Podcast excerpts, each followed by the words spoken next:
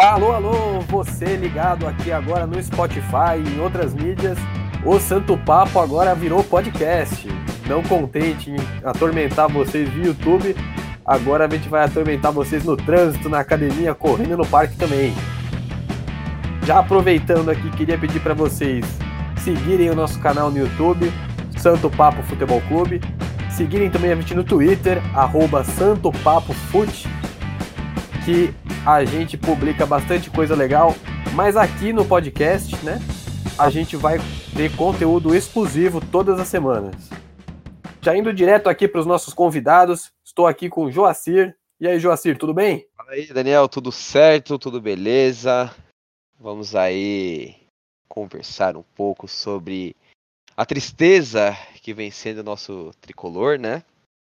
É, a ideia não é ficar somente nas conversas assim é, de cornetas ou algo do tipo, né? Isso também vai ter tudo mais, mas é, a ideia é mensalmente de trazer alguma coisa sobre categoria de base, que eu, a gente vê que o pessoal gosta bastante. Acho que Cotia é a única coisa que se salva, né? Que traz alegrias aí pro torcedor São Paulino. Vamos que vamos. É isso aí. Junto com o Joacir, hoje comigo aqui está Hugo. Tudo bem, Hugo? Como é que você tá? Fala, meus amigos. Tudo bem com vocês? Eu estou ótimo, graças a Deus. E mais uma vez aí, mais um projeto, né, para que a gente possa estragar os ouvidos dos nossos ouvintes falando do São Paulo e tudo que, que circunda este clube que está numa draga interminável. Mas fora isso, é um prazer estarmos juntos aqui, uns com os outros, alegres, falando disso que nos alegra, mas que nos dá muito mais tristezas ultimamente. São Paulo, tristeza? Imagina. Bom, tem bastante coisa para falar aqui hoje.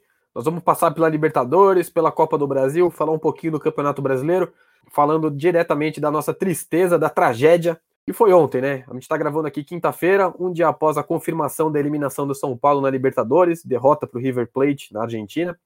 Qual foi o maior pecado do São Paulo nessa Libertadores, né? O São Paulo não caiu fora só por ontem. Foi uma série de, burra, de burradas, né? De coisas que estragaram o nosso caminho. Qual foi o maior pecado do São Paulo, Jacir?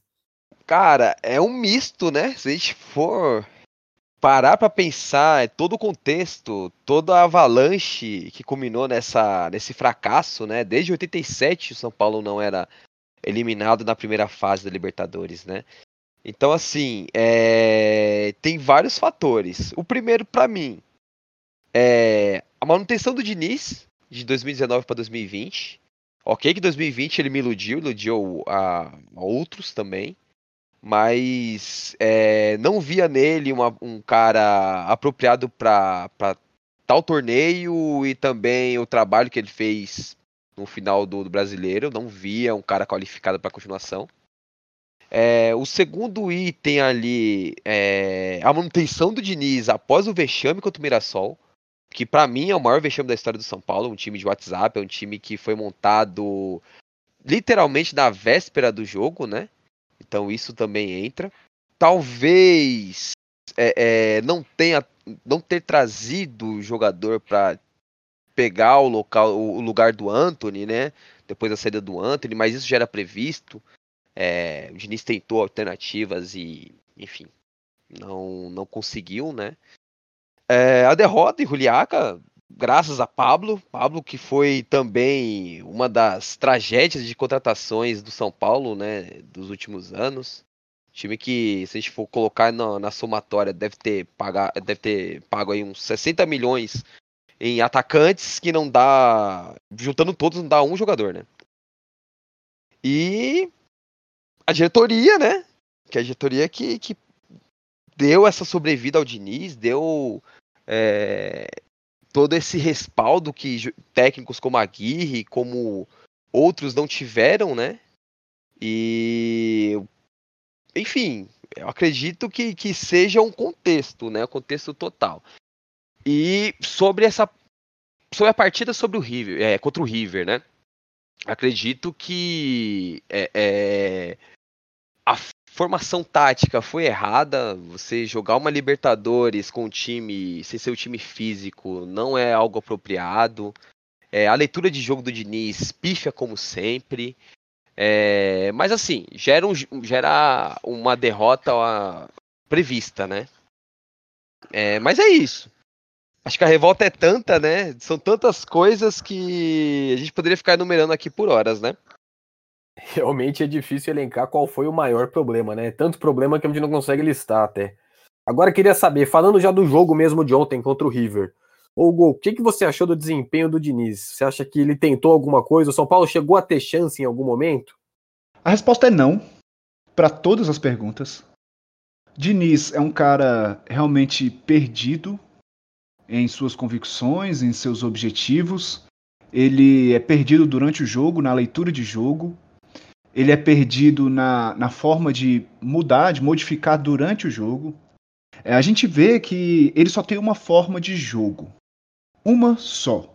Se qualquer coisa diferente acontecer do que ele imaginava, pronto.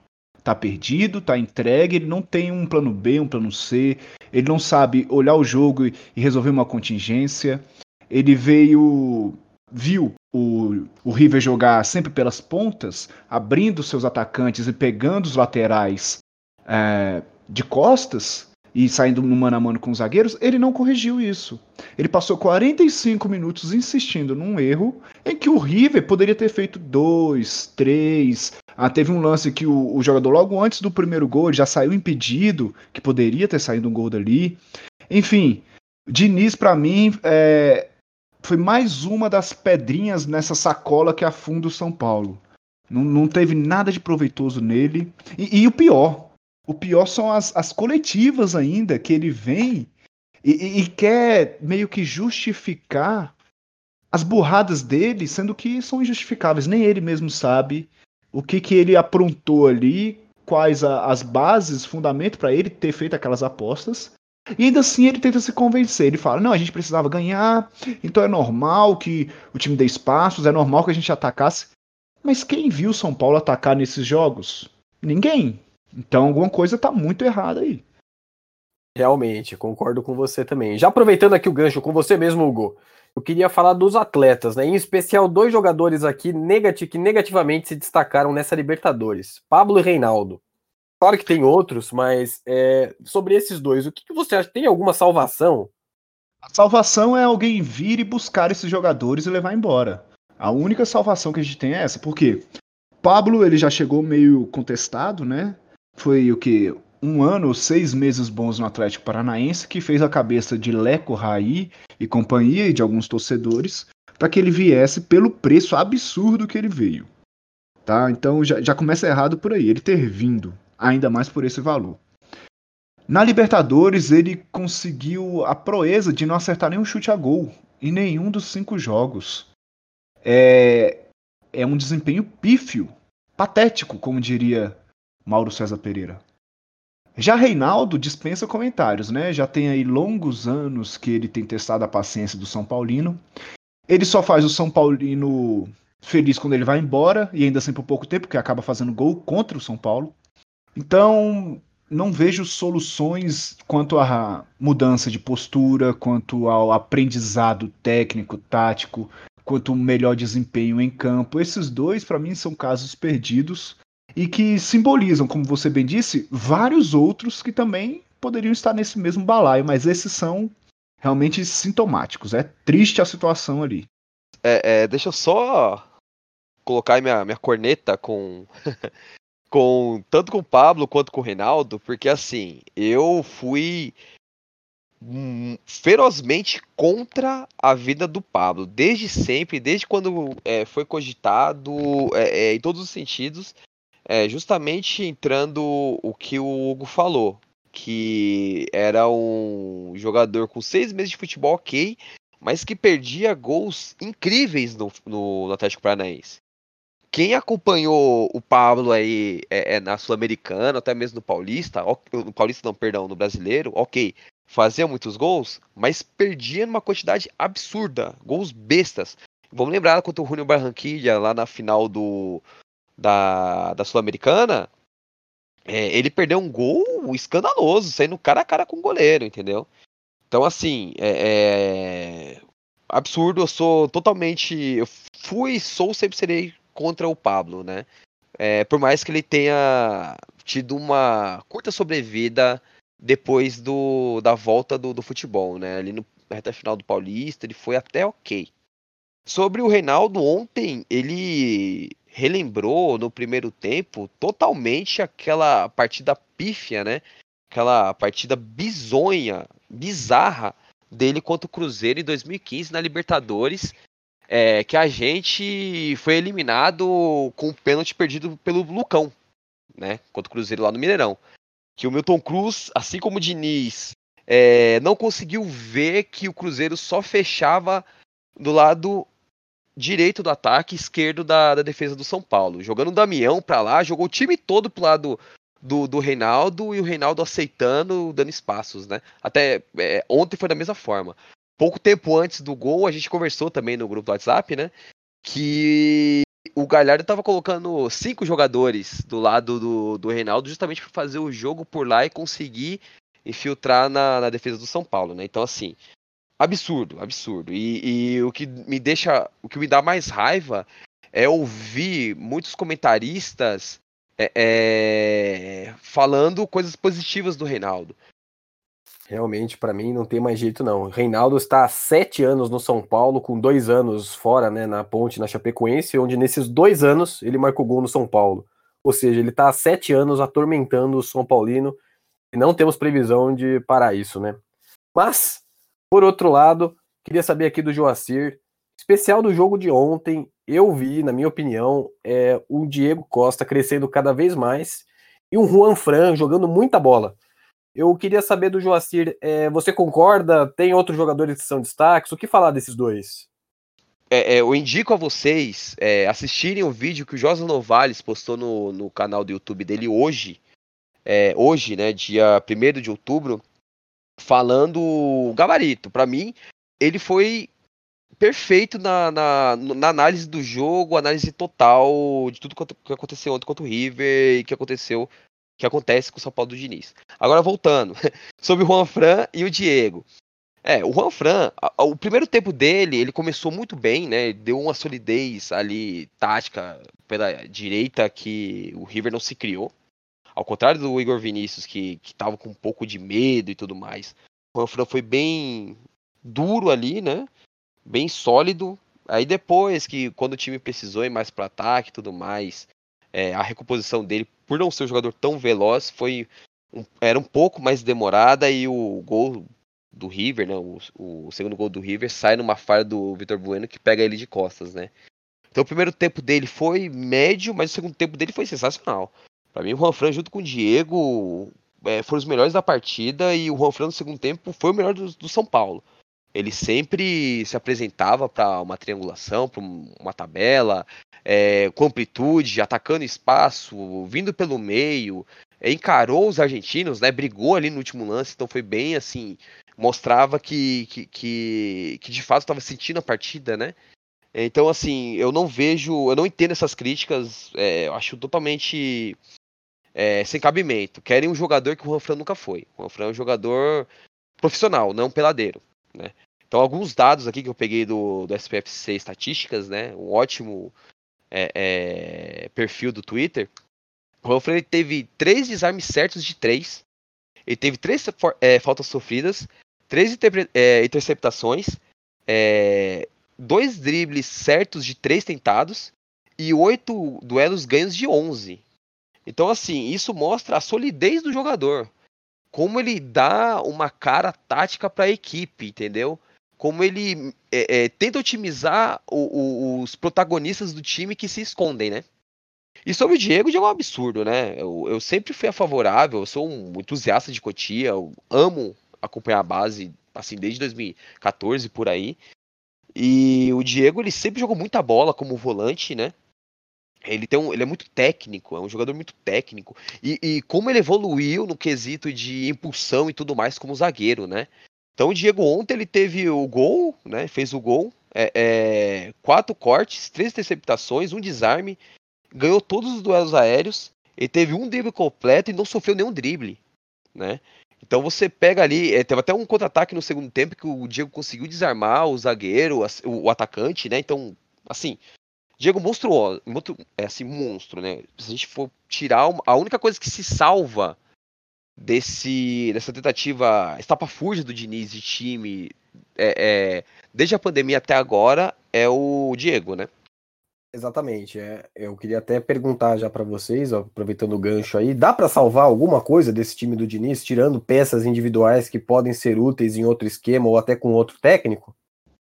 Particularmente, eu acho que pouca coisa se salva, porque pouca coisa boa foi tirada de proveito disso tudo aí. A gente não vê uma forma da equipe jogar, não, não vê. Ah, o São Paulo costuma jogar mais por um lado, mais pelo outro, transição de bola, bola longa. Você não vê isso. Não tem jogadas ensaiadas. A postura da equipe também ela muda muito com o passar do tempo. É, não é fixa, não é algo ter, treinado, determinado, ao que o, que o técnico vai chegar e falar: olha, tem isso aqui adiantado para o próximo.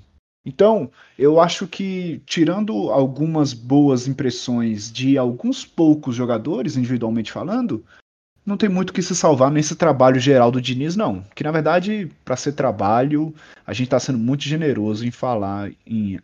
É, como é que eu posso dizer? Classificar isso como um trabalho.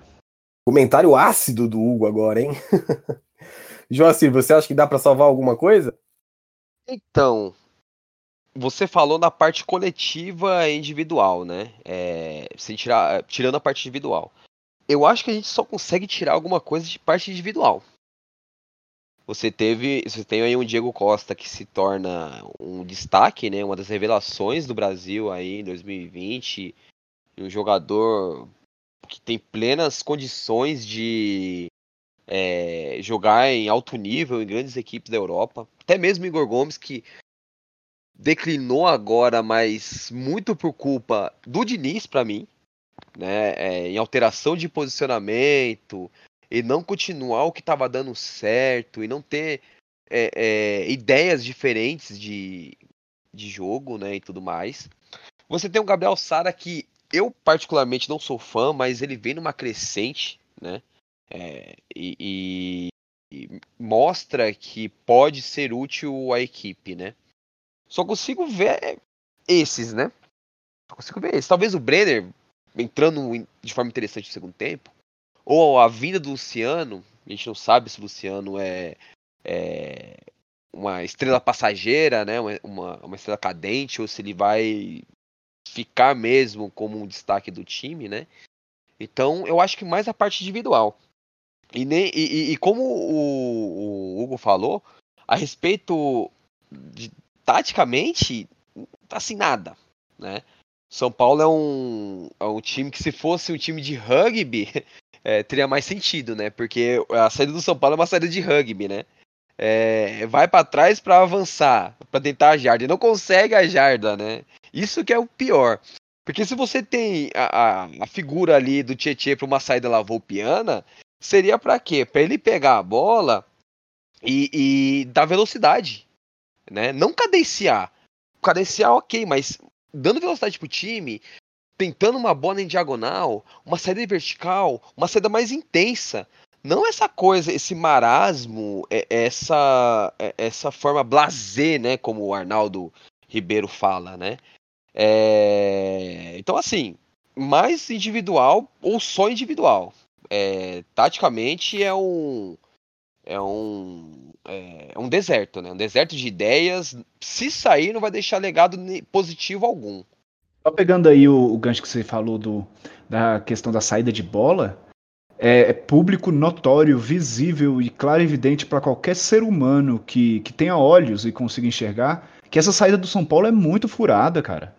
Ela não, não tem condição de, de ser Tipo, você tira os seus dois meias para fazerem a saída de bola lá do lado do, do goleiro. E aí os laterais estão espetados lá na ponta sem chance de receber essa bola. Os zagueiros estão lá na linha de meio campo também, ou muito abertos, quase na linha lateral. E o meio fica aquele buraco enorme. Se a bola passa ali, vai chegar para quem se os meias estão lá na defesa? Sem contar os vários sustos que leva a, zagueiro volta pro Volpe, que volta pro zagueiro, que volta pro outro, que passa, e nisso o River, numa boa e numa facilidade, consegue pressionar toda a saída de bola do São Paulo. Isso aconteceu nos jogos anteriores também. Ah, quem vê já fica esperando, ó, uma hora o goleiro vai entregar, uma hora alguém vai entregar. Contra a LDU foi assim também. E eu queria aproveitar o gancho aí também, que vocês comentaram do Tietê, que é um jogador que já tá me irritando faz um tempo. No fim de semana contra o Inter, tinha uma chance clara de chute, ele quis ajeitar, ele é uma enceradeira.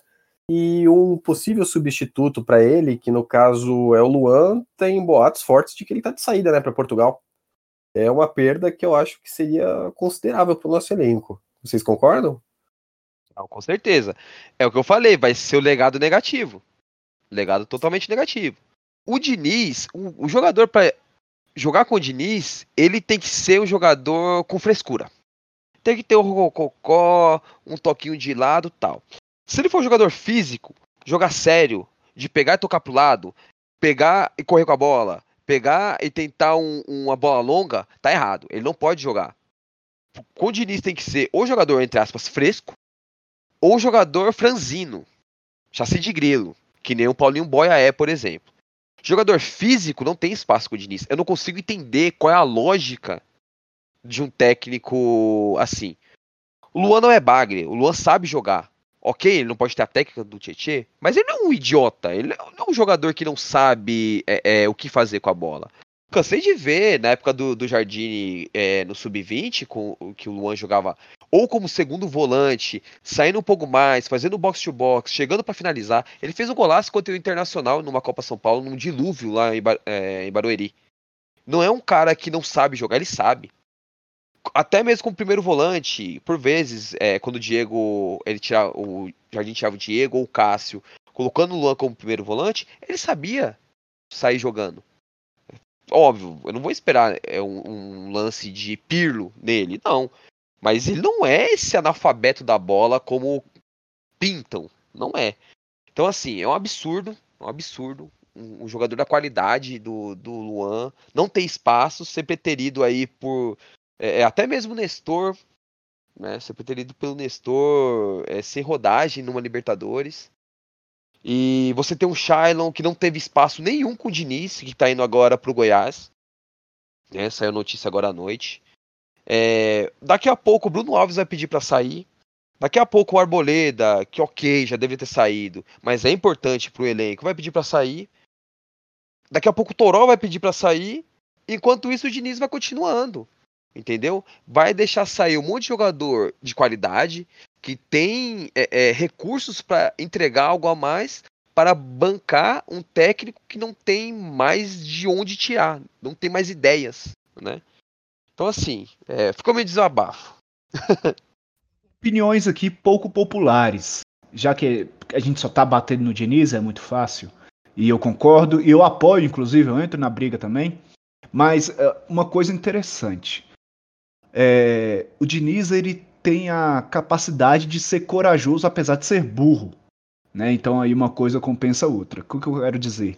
Ele inventou Léo Pelé na zaga com a necessidade, e aí eu imagino eu, porque ele nunca chegou a falar isso, mas pela tendência de zagueiros cada vez mais saírem com a bola, de, de romperem essa primeira pressão inicial, a ideia dele é por dois jogadores que conseguem fazer isso. Diego Costa sabe jogar e o Léo Pelé tende a ser esse carregador de bola também. Mal comparando como o Lúcio fazia naqueles momentos de loucura dele, sair arrancando. Mas por quê? com o objetivo de mudar a identidade do time, de ter a bola, quebrar uma primeira linha, quebrar uma primeira pressão e ter mais espaço. Só que, ao mesmo tempo que é uma ideia inovadora, padrões brasileiros, é inovadora, ela é muito mal aplicada. E nessa tentativa de mudar muita coisa, ele prejudicou o que era a melhor defesa do Campeonato Brasileiro no ano passado. Então ele mina o, o Arboleda, elimina o Bruno Alves, ele dá sobrevida ao Reinaldo, que a gente sabe, não precisa mais falar sobre ele, se Deus quiser, nunca mais quero falar sobre ele. Tudo isso para tentar à força colocar um plano de jogo que pode ser interessante, mas ele é muito pouco eficaz. Então, ao mesmo tempo que ele é corajoso, ele é muito burro. Ele, ele sei lá, ele dá tiros no, nos pés, então ele não vai muito longe com essa filosofia dele. Tem que ser ponto a ponto, cara. O que tiver é bom, mantém, ajusta e segue. É de pouquinho em pouquinho. É como quebra-cabeça. São Paulo é um, um quebra-cabeça de um bilhão de peças. Está tudo bagunçado.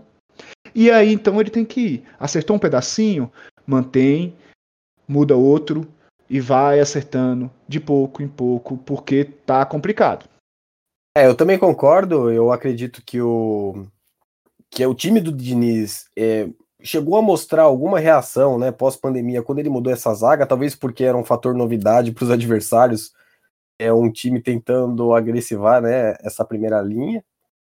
Mas agora já ficou um estilo de jogo manjado, com vulnerabilidade pela esquerda, onde o zagueiro joga por esse lado é um lateral, né, improvisado, que é o Léo, e ele tá tendo que jogar como zagueiro e como lateral esquerdo, porque o Reinaldo ele fecha quase no meio campo, e ele centraliza, é, não faz muito sentido. Enquanto o Reinaldo faz isso, você tem o Daniel Alves, você tem o Igor Gomes que vão para a área da saída. Então fica um buraco no meio campo. É, eu acho que o que falta, na verdade, no time do Diniz, além de muito treino, é coesão. Não é um time coeso, as peças não se encaixam e, e um time que as peças não se encaixam tem prazo de validade que é até algum técnico um pouco mais esperto, mais experiente, perceber que esse time não vai para lugar nenhum e atacar pelo lado do Reinaldo, que é o que todo técnico que quer vencer o São Paulo faz. Até, quem sabe, o Mirassol da vida fez isso. Consegue ganhar. Mas você... agora. Fala, é, fala. Interrompendo rapidinho, que vocês falaram também a questão. Todo mundo sabe as fraquezas que o São Paulo tem pelas laterais e corrobora também com a discussão sobre o Luan. Luan é o único volante de fato que a gente tem nesse elenco. O Tietchan não é o primeiro volante, nunca foi. É... O Hernanes muito menos. Então, é um cara que poderia ser útil nessa recomposição, nessa, nesse ajuste da subida maluca do Reinaldo, ou a dificuldade do Juan Fran em recompor por conta da velocidade. O Luan poderia fazer esse balanço Coisa que o Tietchan não faz, e várias e várias vezes a gente consegue ver os lances de gols em todos os jogos, a gente não consegue ver o Tietchan na tela da, da, imagem ali. Ele tá lá para trás. Ele é como o Paulinho foi na última Copa pelo Brasil. Ele sempre chegava atrasado na jogada, sempre depois, sempre passado. Então, e a gente vai perder esse jogador. Não é um Casimiro da vida, não é, sei lá, o Cerezo, mas é muito útil é um bom jogador, sim, que, que a gente está dando de mão beijada para ficar com jogadores que não realizam a mesma função. É, e, e só complementando aí, concordo que todos vocês estão falando, mas é, a gente tem dois pontos, né? É, dois ou até três. É, as convicções do Diniz que não pas, pas, passaram a linha. Acho que hoje já não é mais é, convicção, mas é teimosia, ou burrice, ou soberba, ou sei lá, algo do tipo. De um cara que acha que pode revolucionar que não sei o que, mas ele não tem repertório para tal. Ele não tem repertório, ele não tem cacife para fazer o que ele pensa. Ele não tem. Você vê é, vocês. A gente pode ver, desde o começo do ano, quando ele trouxe Tietchan e Daniel Alves para fazer essa saída de bola para o Igor Gomes ser o, o, o seguinte é, na saída para abrir para o Antônio e tudo mais, óbvio que os, os técnicos adversários estudariam isso. E mais dia ou menos dia, esse, essa saída ia ficar manjada. Você não vê ele tentando algo diferente. Uma saída um pouco mais esticada, uma saída é, em diagonal, pegando o Diego, o Diego para, sei lá, pegar o Reinaldo na outra ponta. Você não vê algo do tipo. Você não vê esse repertório. E não só repertório tático, mas também nas peças. Porque, ok, pode ter partidas que Diego e Léo sejam uma zaga ok pode ter partidas ali que o Bruno Alves Arboleda é, é, é, precisam jogar. Que nem contra a LDU. A LDU poderia muito bem ter jogado com Diego, Bruno Alves e Arboleda com o Léo lateral esquerdo. Você pode colocar o Léo de lateral esquerdo e o Reinaldo numa segunda linha. Você pode é, é, estudar alternativas com o seu mesmo estilo de jogo, com a sua, mesmo, a sua mesma ideia de jogo, mas com jogadores diferentes, com peças diferentes que faça com que o seu estilo de jogo é, mude, né? Seja essa metamorfose é, é, positiva. Então, assim, a gente vê que não tem de onde tirar. Vai ser sempre isso e sempre isso, porque o técnico não tem ideias diferentes. Vai ficar daquela forma, vai ficar naquele paradigma e não vai sair daquele paradigma, né? É, você vê o, o, o, time do Galhardo. O time do Galhardo saía por vezes com bola no chão, ok. Mas quando precisava jogar uma bola mais longa, os zagueiros jogavam com bola mais longa para tentar pegar o time, as costas do time adversário, que no caso foi São Paulo ontem, né? Então, é, é, complicado, né? É complicado. Eu acho que tem tanta coisa que se a gente for falar do Diniz aqui, acho que vai ficar mais de duas horas fácil. É um técnico que dá o que falar, né? Infelizmente não é coisa boa. Isso se Mas... a gente for falar de, de técnico, né? É um, pode ser um protótipo disso, né? Se parar de ser teimoso e soberbo e achar que ele é o dono da razão, né? Eu acho que o que você comentou ali, ele se traduz muito a falta de um plano B e um plano C, por exemplo, para essa saída de bola. Ele instrui os jogadores a saírem curto, tocando a bola dentro da área, mas se o outro time está com a linha alta pressionando, a solução dele continua sendo essa. Ele não tem uma outra opção. Eu acho que isso traduz bastante o que você quis dizer sobre essa insistência e teimosia até do Diniz. Ou então até falta de criatividade, né? uma limitação como técnico. É isso. Bom, então dando sequência aqui aos nossos assuntos, eu acho que sobre Libertadores até não tem muito mais o que falar, né? Eu acho que nenhum. Algum de vocês dois acha que o São Paulo não ganha do Binacional? Olha, eu não coloco minha mão no fogo com isso, não, viu? Sinceramente, é, eu acho que nenhum São Paulino tem é, é, 100% de certeza que ganha. Se tiver, olha, meus parabéns, porque é, é o esperançoso. Eu não coloco minha mão no fogo em outro vexame, não. Vindo de São Paulo e Fernando Diniz, eu não coloco a mão no fogo, não. Cara, é, é inadmissível, como qualquer outra, mas essa é muito pior. O binacional Sério, é um dos piores times que eu já tive o desprazer de ver na minha vida. Ele é horrível, horrível. Sério, não dá pra. Não, não, não tem. É inconcebível. Cara, Libertadores é o segundo maior campeonato continental que existe. É inadmissível ver um binacional jogar esse campeonato. E é mais inadmissível ainda o São Paulo perder duas partidas para esse time.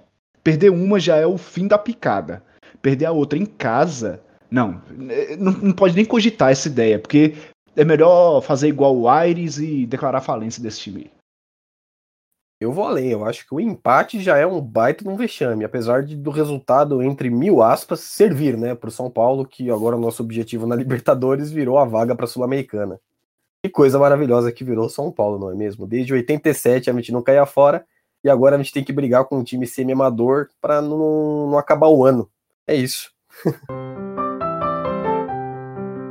Agora aqui falando, dando sequência aqui nos nossos assuntos, hoje, quinta-feira, teve o sorteio né, da Copa do Brasil e o São Paulo vai enfrentar o Fortaleza de Rogério Ceni, o coach Ceni, que muita gente pede já no São Paulo para a próxima temporada, no lugar do Fernando Diniz. São Paulo vai enfrentar é, o Fortaleza na última semana de outubro, né, o jogo de ida, e decide em casa na primeira semana de novembro. É, o Fortaleza do Rogério Ceni é freguês do São Paulo, né? Jogou três vezes, é, duas vezes pelo brasileiro do ano passado e uma pelo brasileiro desse ano. Perdeu as três, inclusive com o gol do Hernanes, né? No ano passado, num jogo em que o São Paulo foi pressionado o jogo inteiro. É, vocês têm alguma projeção para esse jogo contra o Fortaleza? O que dizer? O Fortaleza é melhor treinado que o São Paulo, Jacir? Ah, sim, né? Totalmente, totalmente. A gente vê aí o, o um Fortaleza que é, é, o Ceni tem as peças na, nas mãos, né? Com as características de todos os jogadores, consegue rodar o time e o time entregar o que ele quer, né? Eu tinha. Eu tive assim bastante receio sobre o Ceni, bastante crítica sobre o Ceni. Eu acho que ele foi justamente demitido naquela época do São Paulo. Eu acho sim que o São Paulo correria é, sérios riscos de rebaixamento se ele tivesse continuado lá em 2017. Mas é inegável a evolução dele como técnico. É inegável. É inegável como o, ele, hoje em dia, é mais consistente taticamente do que era, por exemplo, ano passado. Ao contrário do Diniz, o Ceni é um técnico que se aperfeiçoa e dá o passo para frente. Né? Ele não é estático ou regressor, né? É, e óbvio, para mim o Fortaleza é o favorito. Ok, o retrospecto joga contra o, o, o, o Ceni, tá bom. É, o São Paulo é, é, o grande time, entre aspas, né? Mas é o time de grande porte. Ok, tudo bem. Só que se a gente for colocar o futebol que os dois times jogam, hoje o time do Ceni é um time muito mais robusto, é o time que sabe o que fazer com a bola, é o time que sabe se defender, sabe, se eh, sabe atacar, é o time que pressiona o Flamengo no, no Maracanã, que dá trabalho pro Corinthians é, Taquera, que vence um Grêmio no Rio Grande do Sul, em Porto Alegre, e eu não consigo imaginar o São Paulo fazendo atuações do tipo, né? Então, para mim hoje, é, é, se eu fosse apostar hoje, é, começo de outubro, quem vai passar desse confronto, eu colocaria, se tivesse 10 fichas, eu colocaria pelo menos 7 fichas no, no Fortaleza. Na minha avaliação, serão dois jogos horríveis de assistir. É, o Fortaleza esbarra na, na, questão da qualidade técnica dos jogadores, isso também é claro e compreensível, dado a, ao volume financeiro que o, o Fortaleza pode colocar na equipe, a questão de, de contratações, etc. Por outro lado, São Paulo, que tem tudo isso, gasta dinheiro e gasta mal, tem um desempenho em campo pífio. A gente pegou em retrospecto do, dos, do ano passado e desse ano, conforme o Campeonato Brasileiro fala, mas a diferença dos, das duas equipes hoje é de apenas três pontos. Então, o jogo tende a ser muito, muito, muito equilibrado. Se isso é bom, eu discordo, porque eu acho que vai ser um jogo ruim de assistir. Mas se eu pudesse apostar na questão da fase, na questão da desenvoltura tática, eu por pouco, por pouco apostaria no Fortaleza, por pouco. É, o histórico recente do São Paulo e do Fortaleza nos fazem achar isso também, né? Eu acho que o Fortaleza, que nem você disse, tem jogadores inferiores, mas o, o que o técnico consegue extrair do elenco, né, acaba sendo maior do que o Diniz consegue extrair do São Paulo. Então eu não ficaria surpreso, eu não consideraria zebra o Fortaleza eliminar o São Paulo. Eu acho até que seria uma das eliminações até mais decentes do São Paulo ultimamente, né? Já que teve Palheres, é, Irassol, agora perdeu lá para o time na, peruano, semi-amador, na Libertadores. Então seria até perder para um time que joga até um pouco mais de igual para igual. Mas é, tirando isso do jogo contra o Fortaleza, alguém espera alguma coisa na Copa do Brasil? É tipo passar agora para cair fora depois, né? Cara, a Copa do Brasil é a nossa criptonita, todo mundo sabe disso. Ah, então, São Paulo não, não foi feito para a Copa do Brasil, deve ter muito trabalho. E assim, vencer esse título, cara, é quase que um outro mundial pro São Paulo, porque a coisa tá difícil e nunca foi fácil e atualmente está mais difícil ainda. Entre nós, Diniz não merece. Diniz não merece título, cara. O Leco não merece esse título, velho. O Raí não merece. Então, assim, não é torcer contra. Lógico que chegar numa final a gente vai torcer. Mas eu acho que a gente tá calejado. É, se passar, pode passar, mas aquele sofrimento e pegando o time mais forte aí no, é, nas quartas é, é, fadado a fracasso. Um time que você pega aí, ó, os dados aqui dos últimos nove jogos do São Paulo. Um time que toma 17 gols, é quase de média de dois gols sofridos por jogo, é um absurdo, né? É, é um time que é, é, sofre dois pênaltis, né, ambos desperdiçados, mas já mostra a, a, como a consistência defensiva é pífia, que tem só 37% de aproveitamento, que não vence seis partidas, né? Sendo desses nove jogos, duas vitórias, quatro empates e três derrotas. É, é um time que é fradado a algum vexame ou fracasso. Então, se passar do, do Fortaleza, pode ser que pegue aí um Flamengo. Não sei se vai ter sorteio, acho que é de sorteio depois, né? E, e ser goleado. Então, assim, Perde pro time decente, cara. É, e seria muito interessante você ver o Ceni, que foi um sabotado é, é, como ídolo, como figura, é, se viu como é, é, testa de ferro pro Leco no início, ser o cara jogar um, a pá de cal nessa gestão ridícula, né? O Edu Afonso tinha falado, da SPN, né? Tinha falado isso no, no Twitter, né? Morreria com requintes de crueldade, né? Sendo eliminado pelo Rogério Ceni. Com justiça, seria justo. Acho que a única coisa que não é justa vindo desse nosso time de São Paulo é o São Paulo ganhar algum título, né? Ninguém consegue imaginar um pôster de campeão com o Vitor Bueno, o Diniz, todo mundo recebendo medalha, né? É uma coisa fora do, da realidade. Alguém acha que não? Cara, eu já não entendo como é que o São Paulo continua. Na verdade, eu entendo, né? Porque todos os times estão péssimos. Mas porque o São Paulo tá ainda nessa posição na tabela. Só, só a qualidade técnica do campeonato explica isso. Fora isso, não há explicação plausível ou razoável. Cara, é que assim, é, o início de. A, a, tabela do início do brasileiro do São Paulo foi muito favorável ao São Paulo. É, São Paulo jogou muitas partidas dentro de casa. É, só começou a jogar fora agora. E o São Paulo do Diniz fora de casa é um terror. É, é, então, acho que isso justifica. Não sei se vocês lembram, mas o início ali de 2011 com o Baresi, ali no Brasileirão, foi meio que 2011 não, 2010, né, que foi quando o Ricardo Gomes caiu. Foi parecido. São Paulo deu ali o, o, sei lá, um sorrisinho ali, achou que ia fazer alguma coisa e depois foi a realidade, meio de tabela. Em 2011 também, ali com, com o Carpegiani ali. No começo, mostrou que ia ser alguma coisa e tomou de 5 lá do, do Corinthians, né? E desandou e foi meio de tabela. É, eu acho que a realidade de São Paulo, daqui a, sei lá, três semanas, é, vai aparecer, né? Porque a, a, as rodadas até o final do primeiro turno serão bem difíceis. Eu queria aproveitar aqui, já que você puxou o gancho do Campeonato Brasileiro, e já perguntar para vocês sobre o próximo jogo do São Paulo, que é domingo agora, contra o Curitiba, às 16 horas, no Couto Pereira. Possível estreia do Ricardo Oliveira e volta do Neilton. É, o que esperar desse jogo aí? Esperar o que todo São Paulino espera: tristeza, choro, lamúria e mais raiva, porque jogo. Tá, a gente sempre desconsidera a questão de jogar dentro ou fora de casa porque não tem torcida. Mas é, é difícil você jogar num outro campo, uma outra temperatura, provavelmente. É, o São Paulo vindo de eliminação ridícula.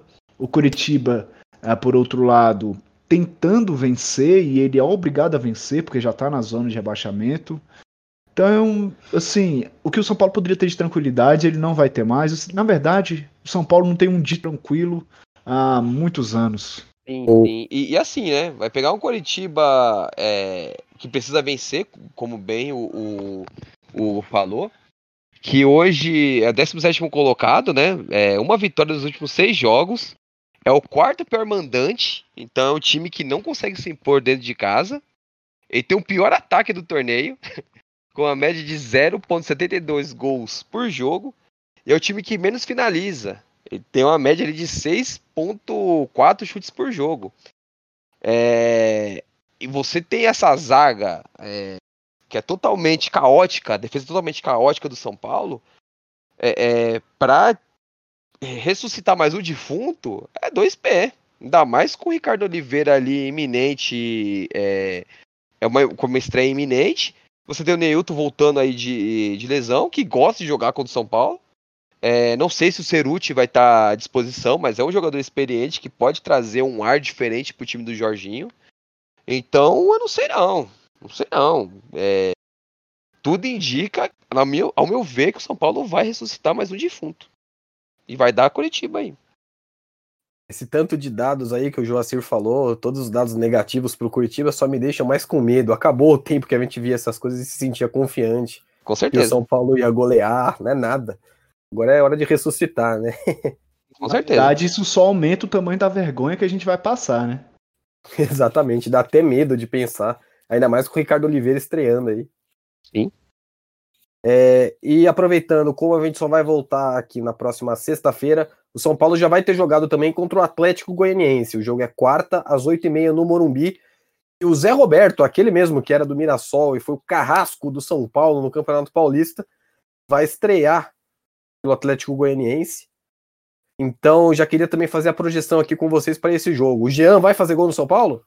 Não vai, não vai. Pelo menos ele não. É, não, eu acho que ele não. É, mas aí a gente tem alguns é, alguns candidatos à lei do ex, né? Everton Felipe, é, o, é São Paulo tomar gol dos indigentes desse, né? Tomar gol do Everton Felipe. A gente tem o Friso da base aí, que jogou muito tempo na base, que tá lá. É, a cara de São Paulo, né? Ainda mais o Zé Roberto, que é o nosso carrasco aí, né? Então, assim, entra novamente no que a gente conversou há pouco sobre Curitiba. A diferença é que o Atlético Goianiense é um time muito melhor postado e mais time do que o Curitiba. O Atlético Goianiense mereceu ganhar contra o, Corinthians, por exemplo. Merecia a melhor sorte com quatro desfalques, bateu de frente quase que saiu com a vitória. O, o, o Atlético Goianiense contra o Atlético Mineiro fez uma partida muito boa muito boa. É que no, no, segundo tempo o time do, do Atlético Mineiro, com toda a desenvoltura, conseguiu o resultado. É, é um time jovem, é um time que tem um, bons valores ali. Você tem o Nicolas, lateral esquerdo, que é emprestado para o Atlético Paranaense, que eu acho um lateral muito interessante. Acho um dos, boas, um dos bons valores desse, é, desse torneio, né? É, o próprio Mateuzinho, que já tinha feito uma série bem interessante, não é tão jovem, mas é um jogador é, é legal de se ver. Então, assim, é, vai ser uma partida difícil, com o Janderson na correria ali do lado do Reinaldo. É, sei não, viu? Sei não. não. Consigo ter confiança nessa partida, não. Eu ia comentar também que o, o time do Atlético Goianiense é um time, para mim, muito mais complicado que o time do Curitiba. O time do Curitiba, até agora, só decepção, né? Decepção não, porque ninguém espera nada do Curitiba, mas, né, pelo menos daqui acho que não. Mas é, só jogos horrorosos, até eu diria. Mas o Atlético Goianiense tem engrossado para os times grandes e não me surpreenderia arrancar ponto do São Paulo, ainda mais no Morumbi. E vamos lembrar, o Curitiba engrossou para o Atlético Mineiro lá no Couto Pereira. Foi 1 a 0 com o gol do Sacha. E o Atlético Mineiro teve certo perigo ali de levar gol é, no, na metade do primeiro tempo, começo ali no primeiro tempo, e no segundo tempo também. É, e vindo desse São Paulo, qualquer desgraça é pouca, né? É, fico, enfim, eu fico imaginando ver. como é que chega o Zé Roberto. Imagina ele chegando para esse jogo, dando aquele sorrisinho amarelinho, de canto de boca. Eu já aprontei com esse time aqui, ó, não tem nem tanto tempo, eu vim aqui eliminei esse time. O cara chega cheio de confiança. Uh, do lado de fora, você tem também que Wagner Mancini, chutado do São Paulo, e aí eu nem vou entrar no mérito se deveria ou não, mas ele saiu daqui chateado, pode também querer dar uma resposta ao Mr. Leco, né? É, e preparar uma equipe aí que já tem se preparado e tem estado muito bem. Todos já sabem que fez um ótimo jogo contra o Corinthians. Se tivesse melhores valores, é, de jogadores, certamente sairia com a vitória. Certamente mesmo. E aí você vê, tem um padrão de jogo, tem uma forma de jogar que não é de encher os olhos, mas que impressiona, dado, a, dado aos valores que ele tem disponíveis. E o São Paulo, que teria tudo a favor, um técnico há mais de um ano, não consegue dar a mesma continuidade, não consegue dar a mesma, é, o mesmo dinamismo no jogo como o Atlético Goianiense faz. Chegou o tempo em que temos que aprender com o Atlético Goianiense como é que faz um time jogar bola. Tempos negros estão para vir para o São Paulo, hein? Mas relaxa que a eleição aí tá chegando, vai ficar tudo bem, o próximo candidato vai arrumar tudo e o São Paulo vai voltar a ganhar Libertadores, hein? Estou, eu acredito. Uh!